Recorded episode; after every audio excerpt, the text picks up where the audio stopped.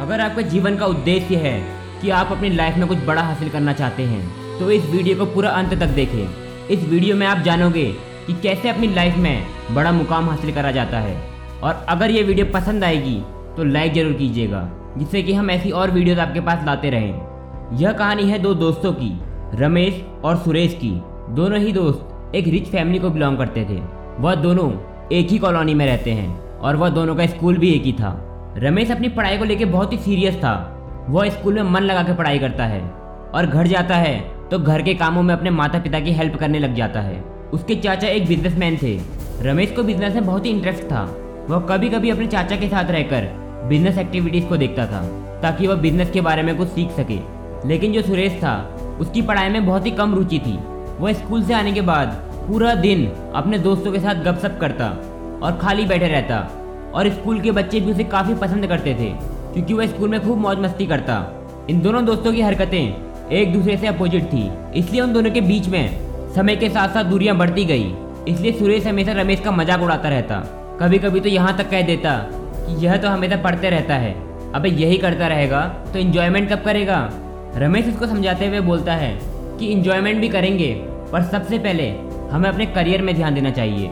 लेकिन सुरेश समझने का नाम ही नहीं ले रहा था। हंसते हुए कहता है, अभी स्ट्रगल करे क्या करेगा, अब ये उम्र इन्जॉयमेंट की है, अभी से इतनी पढ़ाई क्यों करूँ, अभी पढ़ाई करेगा और बाद में नौकरी करेगा, पूरी ज़िंदगी तो ऐसी ही कट जानी है, अगर अभी लाइफ एंजॉय नहीं करेगा तो क्या बुढ़ापे में करेगा। लेकिन उसकी बात सुनकर रमेश को कुछ फर्क नहीं पड़ा। वह अपनी पढ़ाई करता गया। समय ऐसे ही बीत गया और दोनों की पढ़ाई पूरी हो चुकी थी। दोनों ही अपने अपने रास्ते में चले गए। दोनों के पिता का ट्रांसफ़र भी अलग अलग जगह हो गया।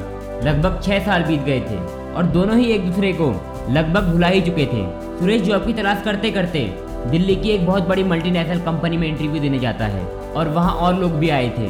जब सुरेश को इंटरव्यू में बुलाते हैं तो वो अंदर देखता है कि वहाँ दस लोग बैठे थे और बीच में एक लाल चेयर में सफ़ेद चमचमाता कोट पहने एक लड़का बैठा हुआ था। और सुरेश उस सफ़ेद कोट वाले आदमी को पहचान लेता है और कहता है, अरे भाई तुम यहाँ क्या कर रहे हो, क्या तुम यहाँ इंटरव्यू देने आए हो। रमेश भी उसे पहचान लेता है। सुरेश, मैंने तुम्हें पहचान लिया, हम दोनों ही स्कूल में एक साथ पढ़ा करते थे। सुरेश उस लड़के से बोलता है, क्या तुम भी इंटरव्यू देने आए हो। वह बोलता है, नहीं इंटरव्यू देने नहीं, मैं इंटरव्यू लेने आया हूँ, मैं इस कंपनी का मालिक हूँ। तभी सुरेश की नज़रें तुरंत नीचे झुक जाती है। वह मन ही मन सोचने लगा, जिसका मैं मजाक बना रहा था वह आज इतनी बड़ी कंपनी का मालिक कैसे बन गया। तभी रमेश बोलता है, अगर तुम इंटरव्यू के लिए आए हो तो हमारे बोर्ड मेंबर तुम्हारा इंटरव्यू ले लेंगे।